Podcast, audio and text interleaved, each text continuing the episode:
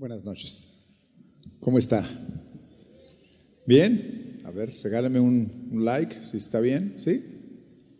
Muy bien. Me da gusto saludarlo. Gracias por estar acá. Por, le damos gracias a Dios porque nos da la oportunidad de reunirnos y de estar todos juntos como iglesia aprendiendo de la palabra de Dios. Es, es realmente una, una gran bendición poder estar acá.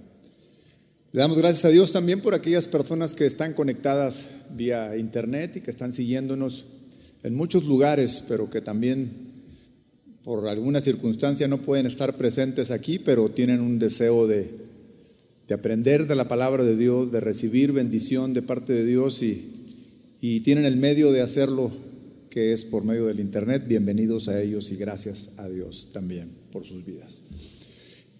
Hoy vamos a compartir un tema con, con ustedes, eh, el temor de Dios, es el, el, título de, la, de lo que quiero compartir con ustedes para aquellos que, que toman nota. Eh, este es el, el, tema, el temor de Dios. Quisiera que, que iniciáramos con una oración y posteriormente que me acompañara a leer una porción de la palabra de Dios Ayúdeme por favor a orar y a pedirle a Dios que, que nos guíe y que nos, nos llene de sabiduría por medio de, de, su palabra. Señor, gracias te damos esta, esta noche ya, Señor. Estamos realmente bendecidos, Señor, con estar en tu presencia. Hemos pasado un tiempo realmente maravilloso en, en medio de la alabanza, en medio de la adoración, en medio de tu presencia, Señor. Y ahora Dios nos permitimos, nos disponemos, Señor, a, escuchar tu palabra, a aprender de ella. Abrimos nuestro corazón con la intención, Señor, de que esta semilla sea depositada en una buena tierra, Dios, y que podamos dar fruto, fruto de justicia, fruto de amor, fruto de obediencia, Señor, a, a tu palabra. Gracias en el nombre de tu Hijo amado Jesucristo. Ayúdame, Señor, por favor, a exponer esta tu bendita palabra. Amén y amén. Acompáñeme, por favor, en Proverbios capítulo 9, en el versículo 10. Vamos a, a leer un, un versículo que para muchos de nosotros es muy conocido, muchas veces lo hemos lo hemos escuchado, lo hemos leído, inclusive lo hemos estudiado. Y, creo que yo que es justamente el versículo que mejor eh, describe en pocas, en pocas, en muy pocas palabras lo que significa el temor, el temor de Dios, el temor a Dios. Algunas Biblias, en algunas de sus Biblias viene el temor al Señor o, o, o el temor a, a Jehová. Y dice, de la siguiente manera el Proverbio capítulo 9 en el versículo, versículo 10 dice, el temor de Jehová es el principio de la sabiduría y el conocimiento del Santísimo es la inteligencia.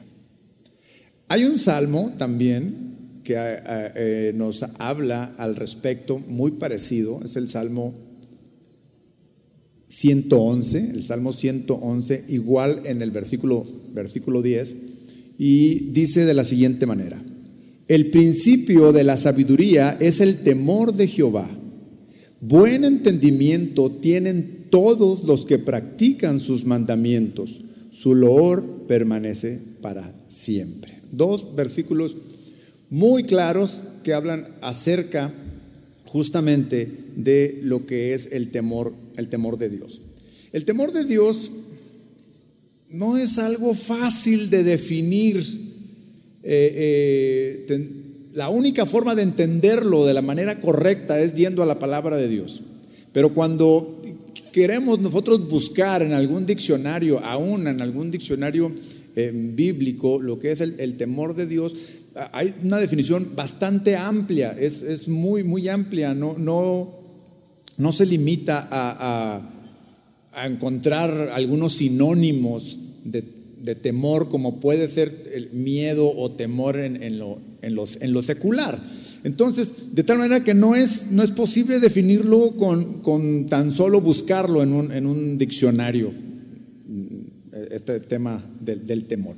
El temor de Dios no es para, para tomarlo a la ligera, de tal manera que con cualquier simple definición podamos quedarnos con ella. No, el temor de Dios es algo, es algo serio, es algo importante. Eh, eh, eh, y es necesario estudiarlo desde, desde muchos ángulos, desde muchas perspectivas. Por supuesto, siempre desde la perspectiva bíblica, de la perspectiva de Dios mismo, que es quien nos define la mejor forma el temor, el temor de Dios. El temor de Dios es un elemento esencial, es una práctica esencial en la relación de todo cristiano con Dios.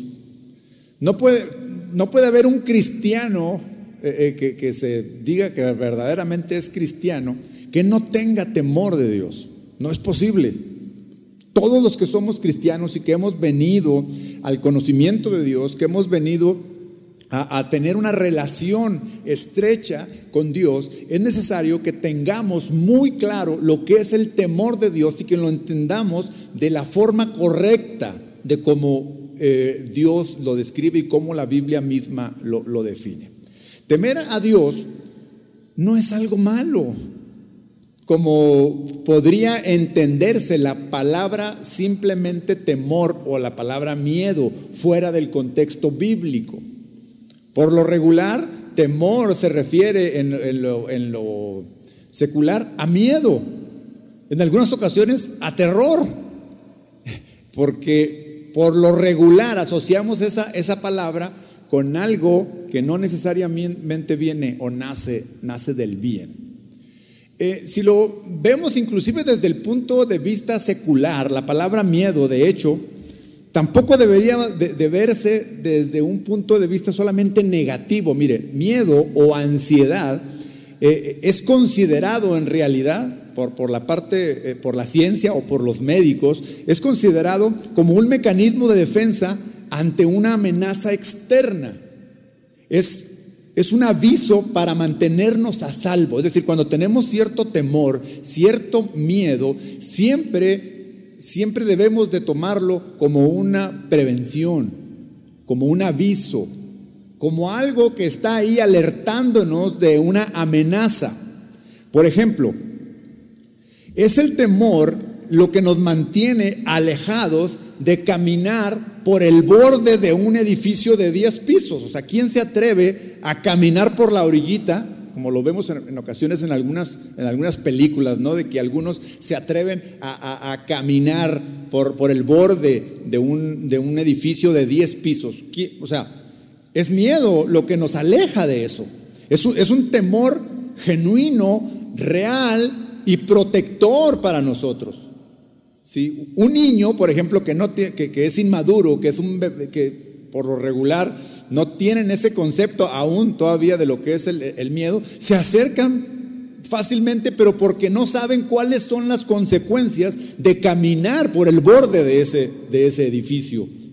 Pero un adulto, alguien que sabemos lo que puede pasarnos si, si, si, no, si nos caemos o algo, ahí, algo así, pues ese miedo, ese temor es bueno para nosotros, es un mecanismo de defensa que nos aleja de esa situación que nos puede causar un daño.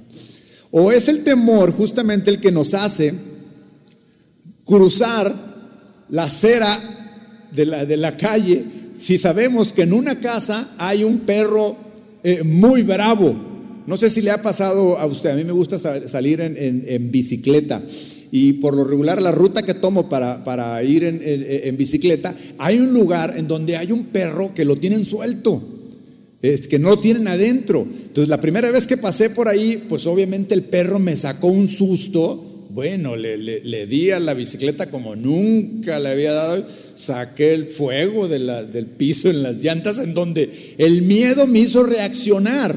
Y, entonces ese, ese temor me surgió a una actitud de qué? De huida de ese animal. Entonces ahora cada que, que, paso por ese lugar o que voy a pasar, por supuesto que sé que ahí hay un perro que es muy bravo y que está suelto.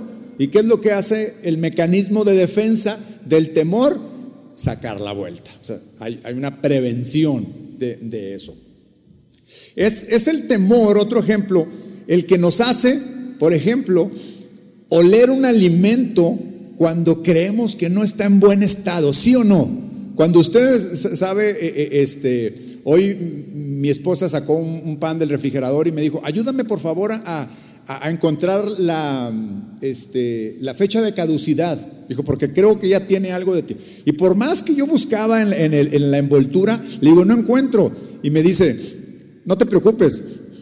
Y se acerca, mira, ya está verde. Claro, fue, el temor a hacernos un daño el que nos aleja de esa situación. Entonces, desde el punto de vista, entonces, incluso secular, desde el punto de vista natural, ese temor, ese posible miedo es algo, es un mecanismo de defensa. Mire, también desde el punto de vista médico, si ¿sí sabe usted, por ejemplo, que el dolor o la temperatura en nuestro cuerpo que son los que nos hace ir al doctor, ¿sí? O sea, de repente, ay, me duele mucho los huesos, dice uno, o me duele la cabeza, o tengo temperatura, y se pone el termómetro y anda en 39 grados eh, de, de temperatura. ¿Qué es lo que hacemos? Inmediatamente vamos con el médico, ¿correcto? Ahora, cuando llegamos con el médico, no nos diagnostica, o sea, su diagnóstico no es que traemos temperatura o que nos duele la cabeza. Porque ese dolor de cabeza o esa temperatura solamente son signos, son síntomas, son síntomas que nos alertan que algo no está bien en nuestro cuerpo. Y entonces acudimos al médico. Desde este punto de vista, el dolor es bueno. Porque si, si no tuviéramos esa sensibilidad al dolor, nunca nos daríamos cuenta que estamos enfermos. Un ejemplo grave de esto es, por ejemplo, los pacientes que tienen pie diabético pierden su sensibilidad en los pies. Tienen, un, tema eh, eh, este, en sus, eh, en sus neuronas, sus neurotransmisores y cosas de este tema muy médicos, que por ejemplo no sienten cuando se golpean sus pies. Sus extremidades no tienen dolor. Entonces las personas mayores muchas veces en la noche se levantan y se golpean con la, con la pata de la, de la cama y no les duele y, se generaron una herida.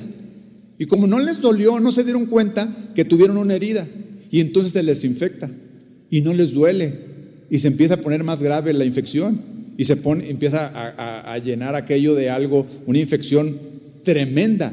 Consecuencia de no sentir dolor, ¿sabe cuál es? Que le tienen que cortar su pie desafortunadamente a estos pacientes que no tienen dolor.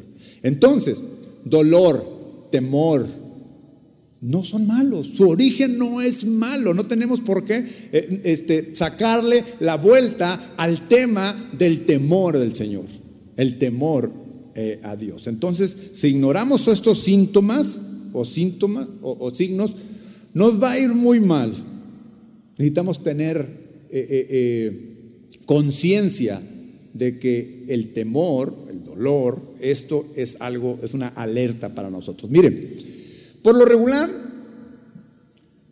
las personas que no tienen temor a algo o a alguien son aquellas personas inexpertas, inmaduras, que desconocen muchas cosas. Por ejemplo, se da mucho en los jóvenes. Los jóvenes, su inexperiencia su inexperiencia, su inmadurez, sus deseos de hacer muchas cosas, los hacen que desafíen muchas cosas. No sé si recuerdan, hace en el mes de octubre, creo, del, año pasado, hubo un, accidente en la avenida López Mateos eh, de un, auto deportivo, esos coches que son pequeños, un Mini Cooper, pero que son autos que alcanzan velocidades hasta de 200 kilómetros por hora en una distancia muy corta.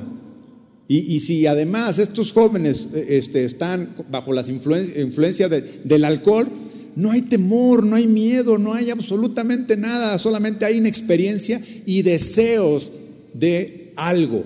Bueno, e, se les hizo fácil, no tienen temor, aceleraron a todo lo que daba el, el vehículo, pues por supuesto el vehículo es un auto deportivo, vuelan los autos estos, pues se les atravesó otro vehículo, tuvieron un, accidente fatal, hubo tres jóvenes que, fallecieron en este, en este accidente.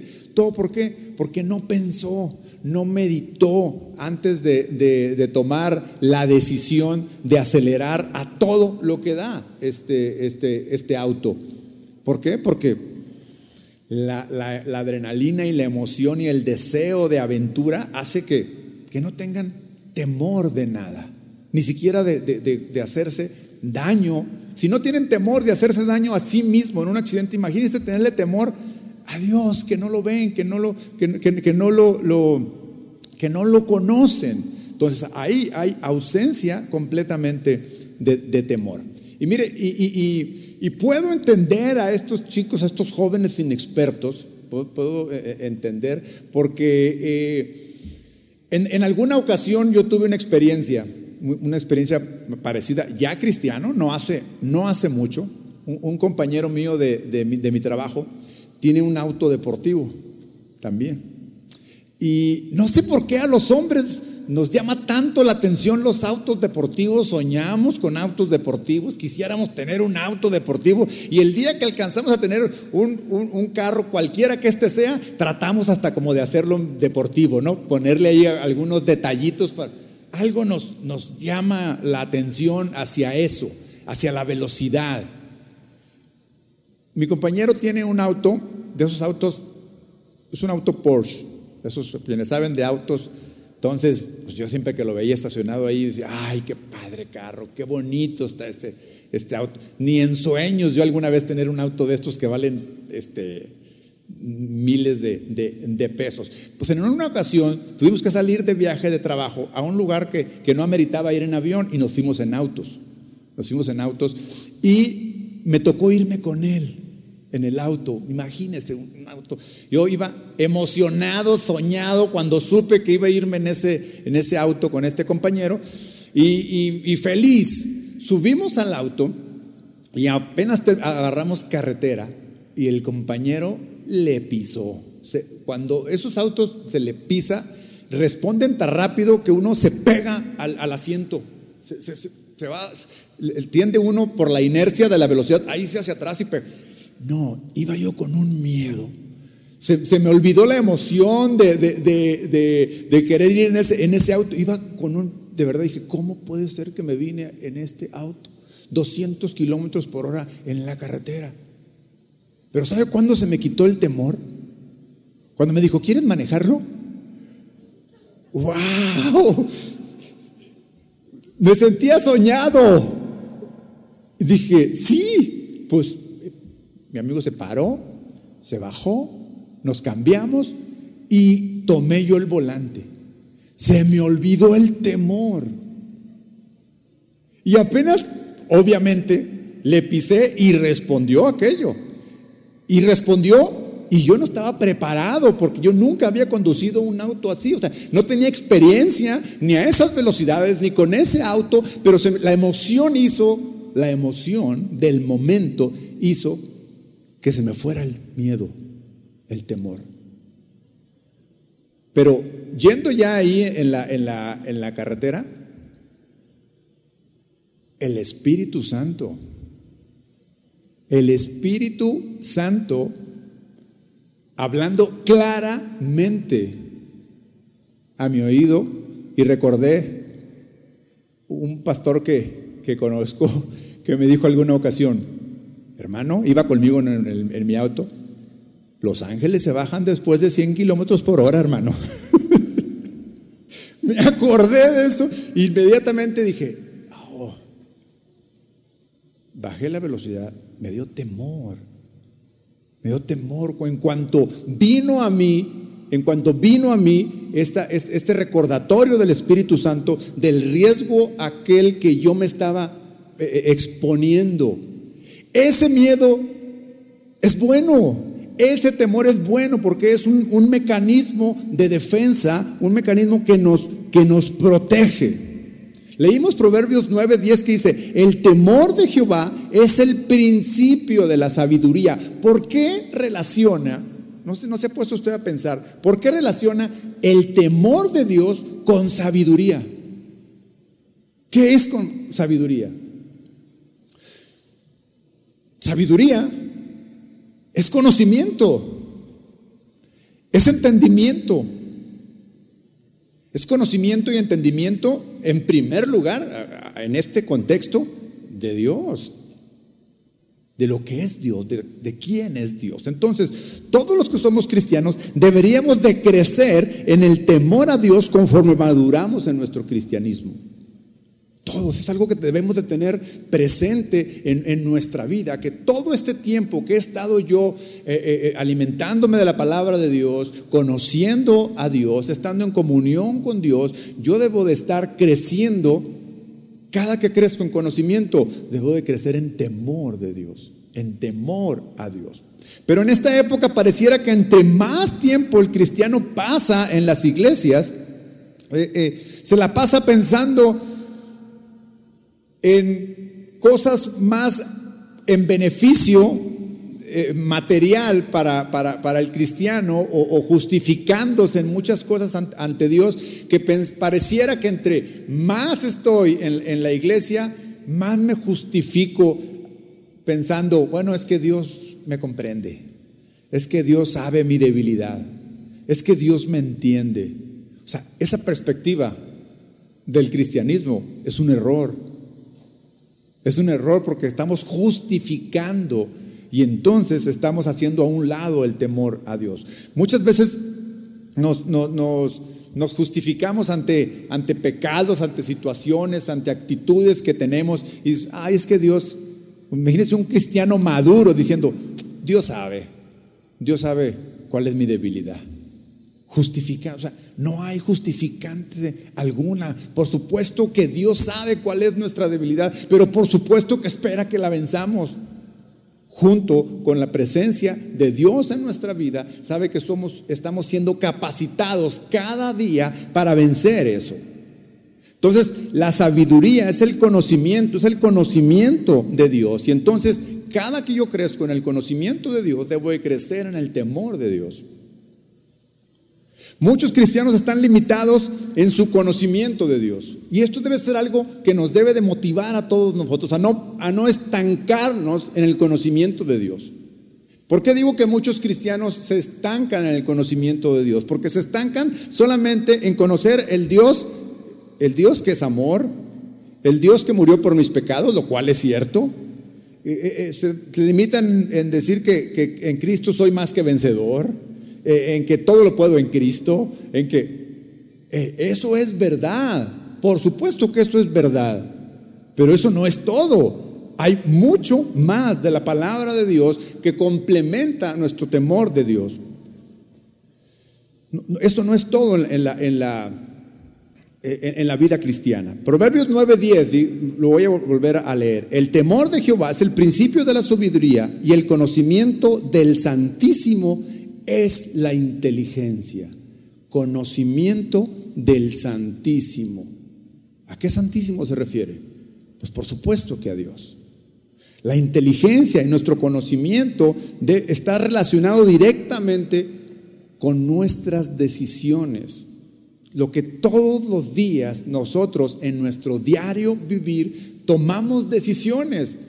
Algunas más arriesgadas que otras, unas menores en, cuanto a responsabilidad, pero cada que nosotros nos levantamos por la mañana, salimos a hacer nuestras actividades, durante nos, mantenemos por, toda la actividad diaria, estamos tomando decisiones. Algunas son trascendentales, algunas son más eh, eh, eh, indistinta si se toma o no se toma, pero siempre estamos tomando decisiones. Sin temor de Dios no tenemos sabiduría. Sin temor de Dios vamos a estar tomando este tipo de decisiones solamente en nuestro parecer. Y lo que sería peor, tomar estas decisiones en nuestros anhelos, en nuestros deseos. Y eso es justamente lo que es peligroso, es lo que nos expone justamente al, peligro, tomar decisiones alejado de lo que es la voluntad de Dios. Y entonces tomamos decisiones sin sabiduría. Debemos comprender que nosotros en nuestra propia sabiduría no estamos capacitados para elegir bien. Es, Dios mismo en nosotros quien nos capacita para tomar decisiones. El, pecado en, nosotros, el pecado en el hombre, si bien es cierto tenemos la libertad de elegir lo que queramos, el, problema es que el pecado ha minado la capacidad de elegir del, hombre. Y es entonces que el pecado eh, eh, eh, en nuestros deseos, en nuestras pasiones, nos limita la forma de ver los problemas o la forma de ver las situaciones, de tal manera que a la hora de tomar decisiones, Estamos muy limitados. Necesitamos la sabiduría de Dios, necesitamos la inteligencia de Dios. Y eso solamente viene en el conocimiento de Dios, que es el temor, el temor a Dios. Todos tenemos un pecado en común, todos. Unos más graves que otros, pero todos tenemos algo que se llama egoísmo. Algo que es pensar en nosotros antes que en cualquier persona, inclusive antes que en Dios. Ese egoísmo es lo que nos limita las capacidades de tomar decisiones correctas de acuerdo a lo que Dios dice. Porque es justamente el egoísmo el que nos habla al oído a decirnos, te lo mereces. De verdad te lo mereces. Has trabajado tanto por eso, has soñado tanto por eso. Y eso es música para nuestros oídos, porque ahí está el egoísmo. Pero el egoísmo se vence. ¿Cómo se vence el egoísmo? Cuando cedemos a Dios el control. Cuando cedemos a Dios el control? Cuando tememos realmente a Dios. De tal manera que no, no debemos de tomar todas las oportunidades que se nos presentan. Porque se nos van a presentar muchas oportunidades en la vida para hacer muchas cosas, algunas legítimas, algunas, pero aún que tal situación parezca la más legítima, la más sana, aún en esas circunstancias debemos tomar en cuenta a Dios, debemos de, considerar la opinión de Dios, debemos de considerar si es la voluntad de Dios. Y es justamente cuando hacemos eso, de considerar la opinión de Dios, cuando estamos en el temor de Dios. De tal manera entonces no es, el temor de Dios no es algo para huir, sino es algo que hay que buscar, que hay que atraer, que hay que estar ahí. Entonces, todo lo que parezca bueno, filtrémoslo, filtrémoslo por medio de la palabra, de la palabra de Dios. Ahora, la pregunta no es, ¿debo temer a Dios? Sino más bien debemos preguntarnos, ¿Cómo debe ser mi temor a Dios? ¿Cómo? Porque es un hecho, debo temer a Dios. Soy un cristiano, entregué mi vida a Dios, he decidido seguir a Cristo. Debe de haber en mi relación con Dios un temor de mi parte hacia Él. ¿Cómo es este temor? ¿De qué manera debo de procurarlo? ¿Cómo tengo que, hacerlo? Muchos cristianos tienen dudas en responder esta pregunta de que, ¿Debo temer a Dios? Algunos se confunden asegurando que no deberíamos temer a Dios porque Dios es amor. Lo cual es cierto, es, es cierto que es amor. Pero creer solamente que Dios es amor sin poner en la balanza que Dios es un Dios justo, no estaríamos poniendo la, la definición completa de lo que es Dios. Por supuesto que Dios es amor y por supuesto que también es un Dios justo, que busca la justicia, que ama la justicia y que busca que nosotros hagamos justicia. Pero no se atreven a asegurar que sí debemos temer a Dios porque esto implica mostrar a un Dios severo, un Dios que castiga, a un Dios que destruye, a un Dios que intimida. Ese no es nuestro Dios. Dios no busca nuestra destrucción. Dios busca nuestra salvación. Dios busca nuestra bendición, nuestro crecimiento. Este pensamiento sobre el temor de Dios está muy limitado, ya que considera solamente una parte. La forma completa de identificar a nuestro Dios es amor y es justicia es misericordia, es piedad. Por eso les decía que no es tan sencillo definir temor con tan solo consultar un diccionario, porque Dios es tan grande, Dios, es, es, difícil que nuestra mente limitada tenga la capacidad de conocer y de entender todo lo que es de Dios. Es, es imposible. Ahora, veamos qué fue lo que escribió el autor de la carta a los hebreos en Hebreos capítulo 10 para contextualizar eh, eh, eh, esos que dicen que, Dios es solamente amor. Pero vean lo que dice Hebreos 10, 31. Solamente les voy al 31. Dice, horrenda cosa es caer en manos del Dios vivo. ¿Sí lo leyó bien? Lo que dice el autor de esta carta. Horrenda cosa es caer en manos del Dios vivo. Pero mire, si leemos solamente este versículo así, fuera de todo eh, contexto, pues sí es para que a todo mundo, para que a todo mundo nos, nos pongamos a temblar.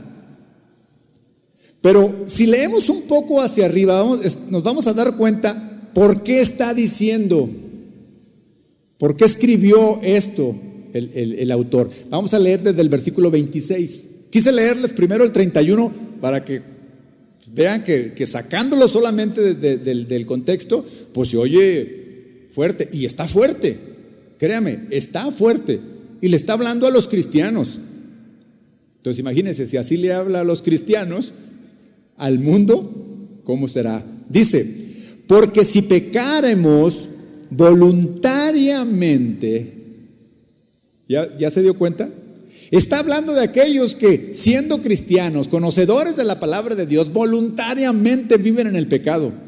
Porque si pecaremos voluntariamente después de haber recibido el conocimiento de la verdad, o sea, es claro, es claro que le está diciendo a los cristianos que, que ya han llegado al conocimiento de la palabra de Dios, que ya se supone que caminan en, la, palabra de Dios, pero que se deleitan en pecar voluntariamente.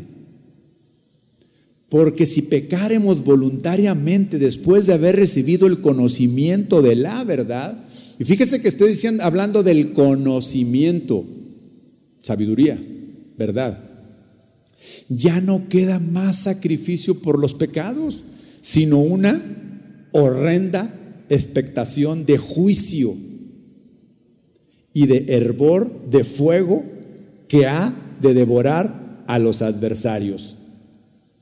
Y luego, si me voy hasta el 31, ya dice, horrenda cosa es caer en manos del Dios vivo. Entonces, está dirigiéndose a aquellos que juegan a ser cristianos, aquellos que no tienen realmente temor de Dios. Dice que conocieron la verdad. Y aún así, dice, ¿por qué? ¿qué es lo que están diciendo? Sí, conocí la verdad, pero con sus actos está diciendo, no me importa. No me importa Dios, no me importa su palabra. Entonces, por eso, el juicio que está haciendo el, el escritor dice, horrenda cosa. Pero quedarnos solo con este lado del temor de Dios también es incompleto. Por eso le traigo dos ejemplos, dos ejemplos de algo también que pareciera espantoso, pero con una reacción de parte de Dios favorable hacia la persona. Y me refiero a Isaías. Isaías capítulo 6. Acompáñeme por favor a Isaías capítulo 6.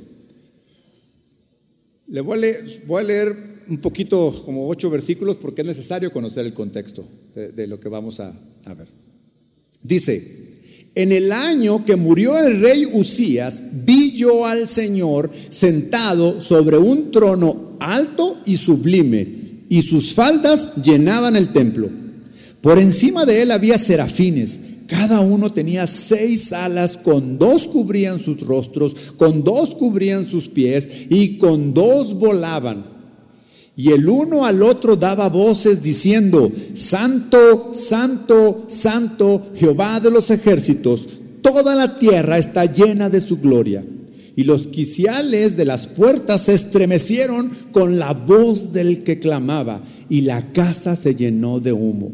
Entonces dije, ay de mí que soy muerto, porque siendo hombre inmundo de labios y habitando en medio del pueblo que tiene labios inmundos, han visto mis ojos al rey Jehová de los ejércitos.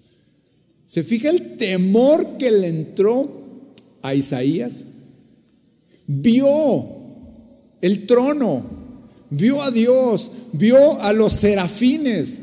Y él describe esta, esta visión que, que, aún los mismos serafines dice que se tapaban los ojos, seguramente para pues, no ver a Dios, por la santidad misma de Dios. Se tapaban con otras alas sus, pies y con las otras dos se mantenían volando.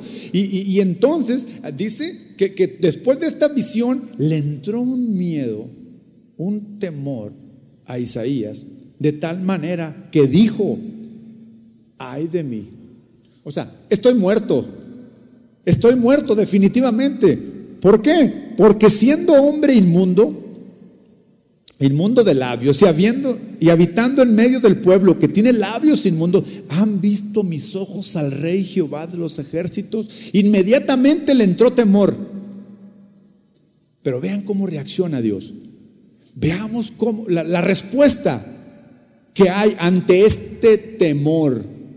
Sabía que estaba expuesto a morir. ¿Por qué? Por la santidad de Dios y por supuesto por el pecado que hay en nosotros. Pero dice el versículo 6, y voló hacia mí uno de los serafines teniendo en su mano un carbón encendido tomado del altar con unas tenazas. Y tocando él sobre mi boca, dijo, he aquí que esto tocó tus labios y es quitada tu culpa y limpio tu pecado. Vean la respuesta de Dios ante alguien que se humilla, ante alguien que reconoce su condición, ante alguien que muestra un correcto temor, ante alguien superior, ante alguien supremo, ante alguien grande, magnífico. Lo está reconociendo, se está humillando y él está diciendo, voy a morir. Y la respuesta fue, es quitada tu culpa y limpio tu pecado. O sea, efectivamente tienes culpa. Efectivamente deberías de morir. Efectivamente el pecado está en ti. Pero ¿qué crees? Por mi disposición, dice Dios, y porque tengo el poder, y porque tengo el deseo, te limpio tu pecado y te quito la culpa. Eso, hermanos, es misericordia. Eso es justicia. Producto, producto de el temor a Dios. Después oí la voz del Señor que decía, ¿a quién enviaré? ¿Y quién irá por nosotros? Entonces respondí yo, heme aquí, envíame a mí. Yo saco como conclusión de estos ocho versículos que el temor a Dios me trae perdón, me limpia. Y como fruto de ese perdón, yo debo servirle. El Señor preguntó, ¿a quién enviaré? Isaías dijo, heme aquí envíame a mí. El servicio y la actitud de servir a Dios es resultado de que el Señor me perdonó, el Señor me limpió. ¿Por qué? Porque yo reconozco que soy un pecador y que Él es santo. En eso consiste. Pero mire, esto es en el Antiguo Testamento. Pero si va conmigo al Evangelio de Lucas en el capítulo 5, el versículo 8, ahora vemos a Simón Pedro. Simón Pedro era un pescador. Había estado intentando pescar por muchas horas sin lograrlo. Y dice de la siguiente forma en el versículo 8.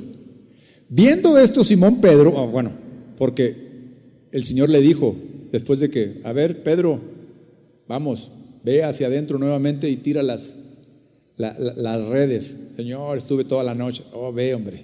Fue, las tiró y no podían sacar aquella, aquella pesca. Entonces, dice Simón Pedro, viendo esto, Simón Pedro cayó de rodillas ante Jesús, diciendo, apártate de mí, Señor, porque soy hombre pecador. ¿Ve la similitud que hay en la actitud de Pedro con la de Isaías? Inmediatamente lo primero que hizo fue temer, temer. Ahora, algo que me llama muchísimo la atención y que después de leerlo y leerlo y leerlo, me di cuenta que el temor, tanto de Isaías como de Pedro, provenía de su condición pecaminosa. No de un Dios temible que, estuviera intentando destruirlo, destrozarlo, sino que el temor que surgió de ambos surgió justamente de reconocer su condición. El otro dijo, soy de labios inmundos. Y él dijo, porque soy hombre pecador. Inmediato. Y le dijo, sí, apártate, apártate. Porque por la pesca que habían hecho, dice, el temor se había apoderado de él. De tal manera que el temor provenía de la condición en la que se encontraba. Hermanos, nosotros debemos de reconocer que nuestra condición, mientras que estemos en este mundo, vamos a estar expuestos al pecado. Claro, hemos sido lavados, hemos sido salvados, el sacrificio de nuestro Señor Jesucristo fue suficiente, pero mientras que estemos aquí vamos a tener que seguir luchando y luchando y luchando contra el pecado porque nos asedia. Estará siempre ahí, estará siempre ahí. Este mundo es un mundo corrupto. Y en cualquiera de las condiciones en donde nos encontremos, ahí va a haber la oportunidad de pecar. Tanto Pedro como Isaías identificaron perfectamente, no puedo estar delante de Dios. No puedo, no debo. Soy un hombre pecador. Versículo 10. Y así, y así mismo de Jacobo y Juan, hijos de Zebedeo, que eran compañeros de Simón. Pero, y aquí está el pero que me gusta. Pero Jesús dijo a Simón, no temas. Hermanos, la única condición en donde nosotros no debemos de temer es cuando Dios nos lo manda, es cuando Jesús nos lo dice, es cuando Jesús me dice, ¿de qué temes si aquí estoy yo? No temas a los demás, témeme a mí. No temas. Desde ahora serás pescador de hombres. ¿Qué es lo que iba a hacer Isaías? ¿Se acuerda lo que leímos hace un momento? Él iba a ser enviado. ¿A qué? A pregonar la palabra de Dios, anunciar la palabra de Dios. ¿Qué iba a hacer Simón ahora? Pescador, pescador de hombres. Misma conclusión. Un cristiano verdadero que teme a Dios lo sirve con su vida en cualquiera de las áreas en donde nos estemos desenvolviendo. No necesariamente desde aquí, no necesariamente aquí mismo en la iglesia, pero en donde nos encontremos, en lo que estemos haciendo, en lo que nos dediquemos, ahí está la oportunidad de servir a Dios. Ya sea como el mismo Isaías que dijo, heme aquí, envíame a mí. Envíame quiere decir, no, no me dejes aquí, mándame afuera. O como el mismo eh, Pedro que le dijo el Señor Jesús, yo te voy a hacer pescador de hombres, también te voy a enviar. Entonces, el temor de Dios da un fruto que es servirle a Dios. Y, y no podemos zafarnos de ahí, de, ese temor de Dios. ¿Por qué? Porque si nosotros vivimos constantemente, constantemente en, en, relación, en relación con Dios, entonces siempre vamos a estar considerando. Uno de los frutos del temor es servirle. Josué capítulo 24, por favor.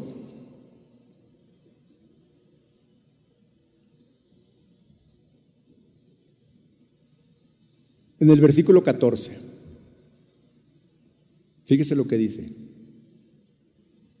Ahora pues, temed a Jehová y servidle con integridad y en verdad.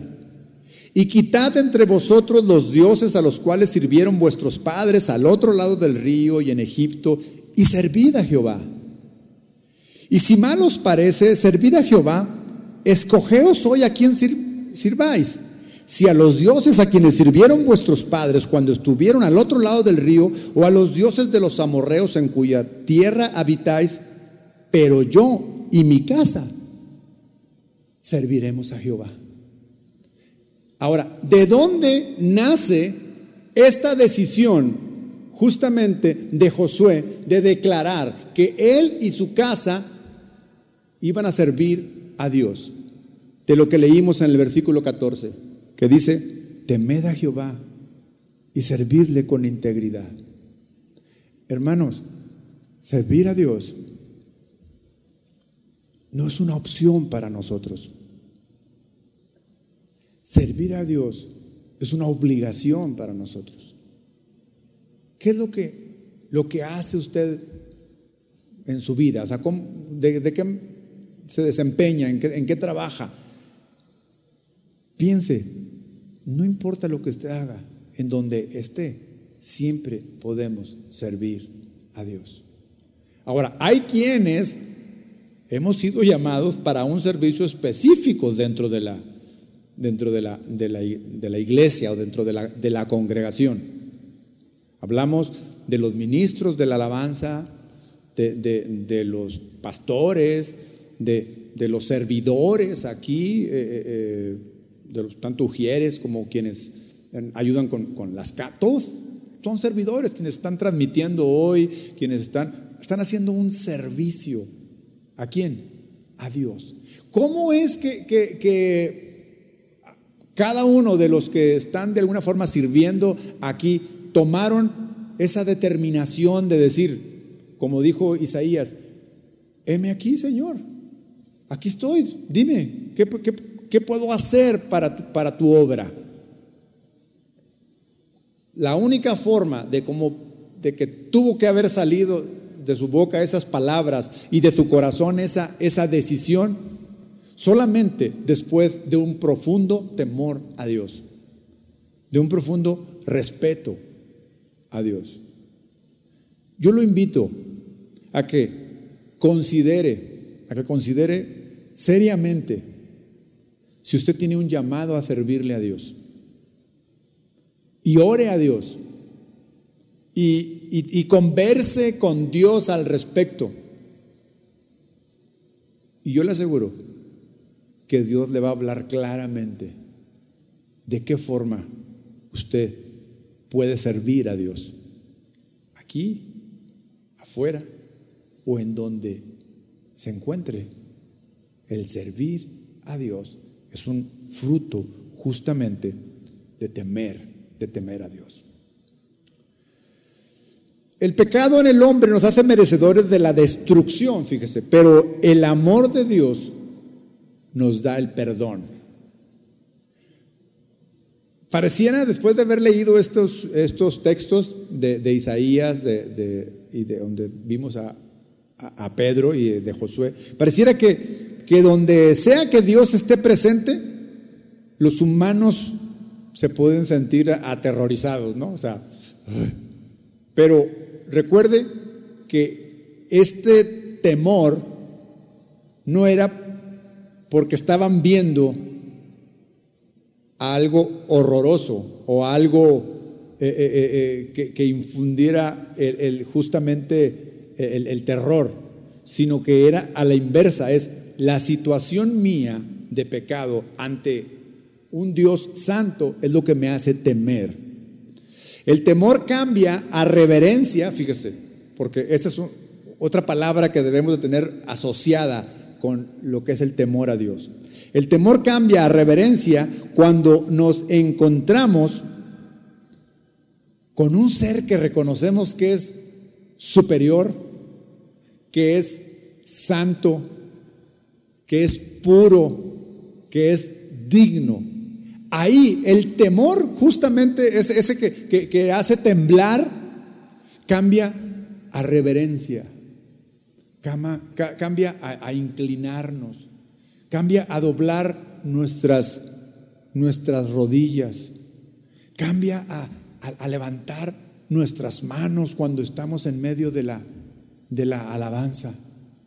nos dirigían en la, en la adoración y nos decían, cuando, cuando cantemos al Señor, ven Señor Jesús, digámosle, hagamos, ven, ¿se acuerdan? Eso debería de salir de nosotros de manera natural, sin que, sin que nos guiaran a esa circunstancia. Ven, Señor, no temo a que vengas, temo a que no me encuentres listo, a eso sí temo. Pero quiero que vengas, deseo que vengas, quiero que tu venida sea pronta. A eso no temo. A lo que temo es que no esté listo. Y justamente eso, es, ese temor es el que me hace estar alerta. Es el que me hace estar atento, a estar con cuidado. El temor de Dios es el que me impulsa. Fíjense muy bien, le, voy a dar unos cuatro puntos sobre lo que el temor de Dios produce en mí, en usted, en el cristiano.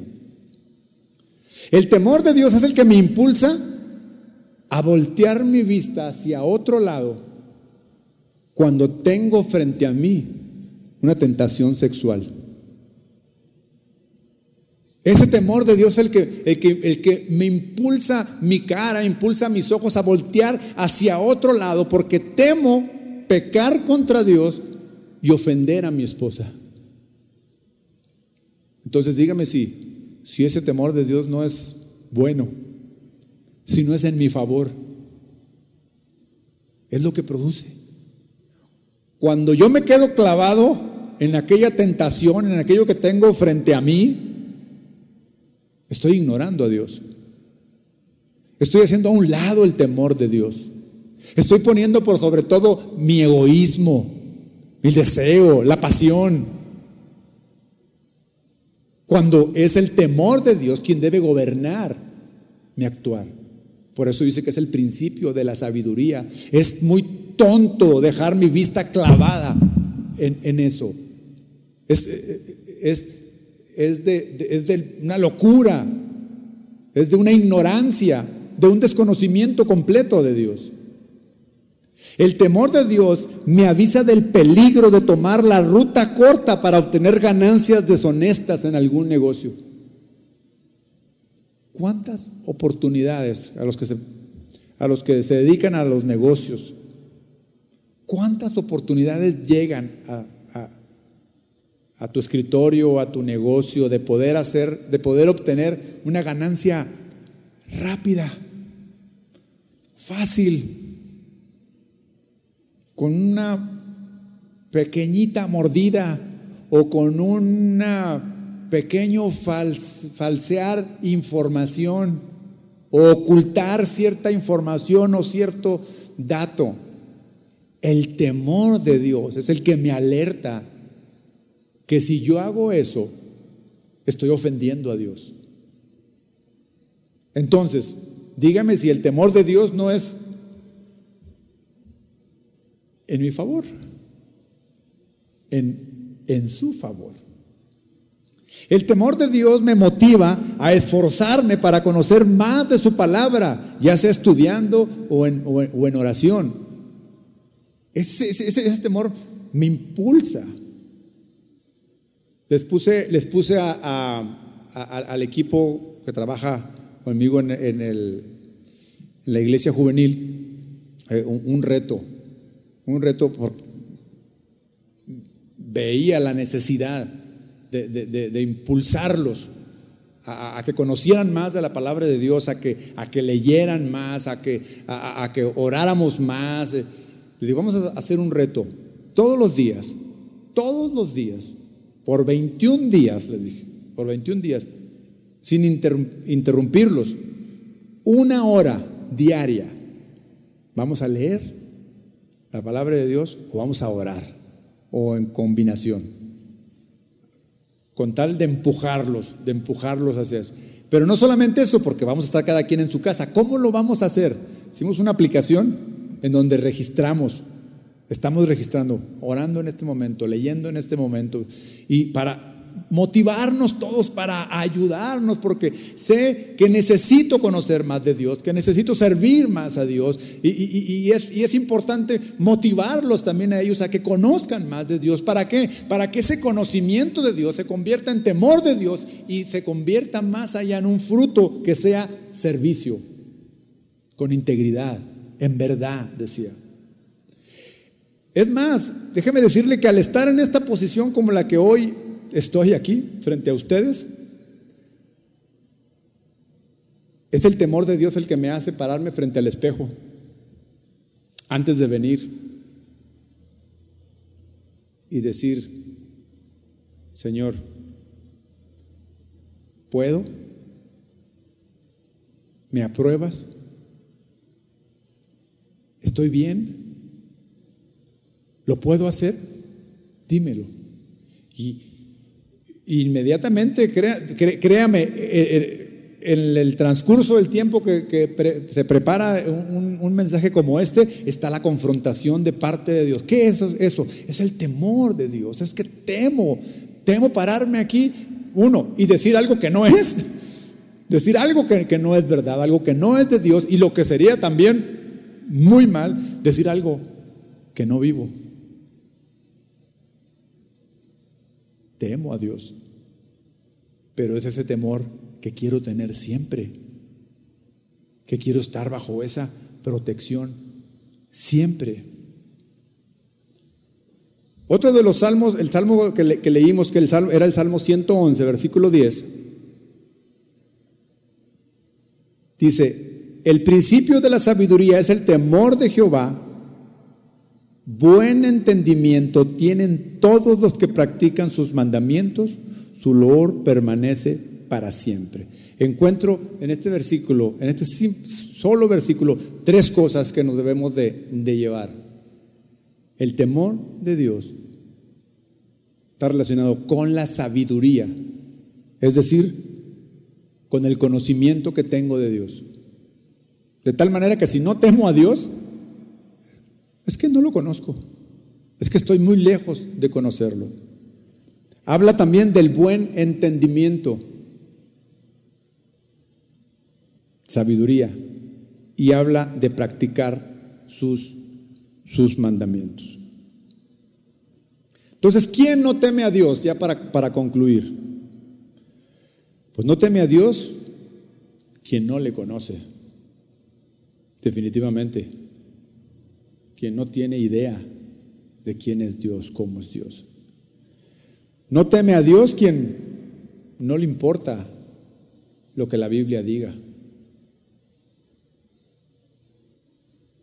No teme a Dios quien tiene un concepto equivocado de lo que la Biblia, la Biblia dice. Entonces, todos nosotros como cristianos maduros debemos de temer a Dios debemos de permanecer en el temor de Dios. Deuteronomio, por, último, el último versículo de Deuteronomio capítulo 6, versículo 24.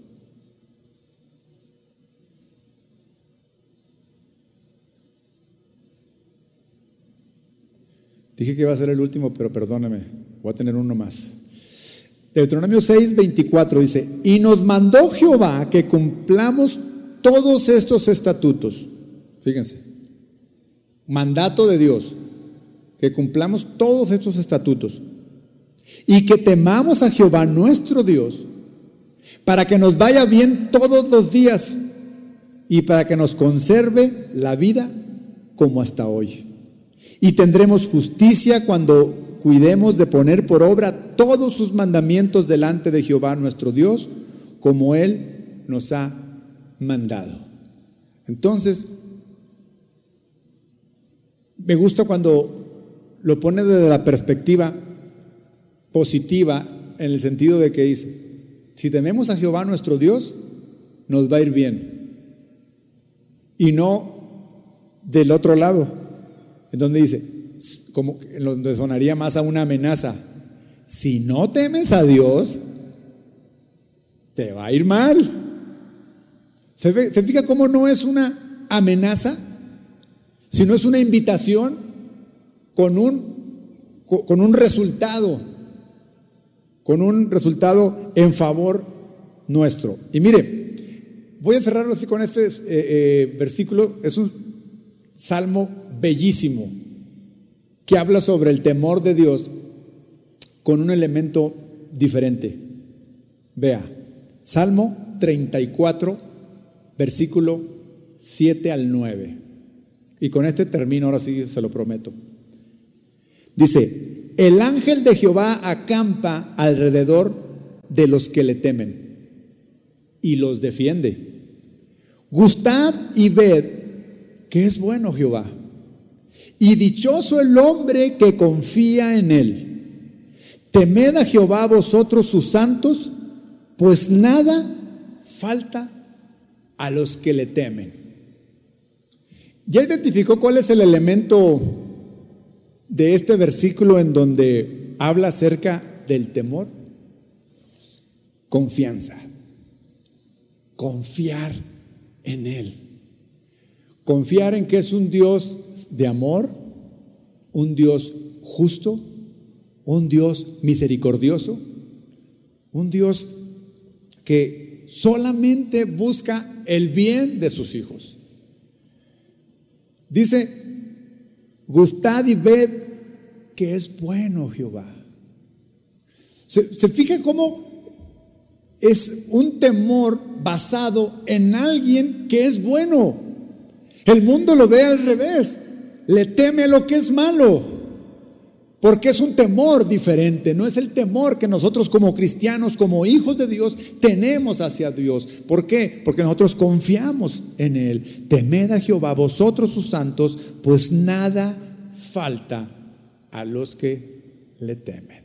Cierre sus ojos y acompáñeme a orar, por favor. Señor, te damos muchas gracias. Eres bueno y para siempre es tu misericordia verdaderamente es un deleite estar en tu presencia. Es un deleite aprender de tu palabra. Nos gozamos, Señor, en ti, en tu presencia. Aún en temerte, Señor. Aún en reverenciar tu nombre, en honrar, en exaltar tu gloria y tu nombre y lo maravilloso que tú eres y que eso produzca en nosotros temor, un temor para gloria tuya, un temor que nos protege, un temor que es solamente para gloria de tu nombre. Amén y amén.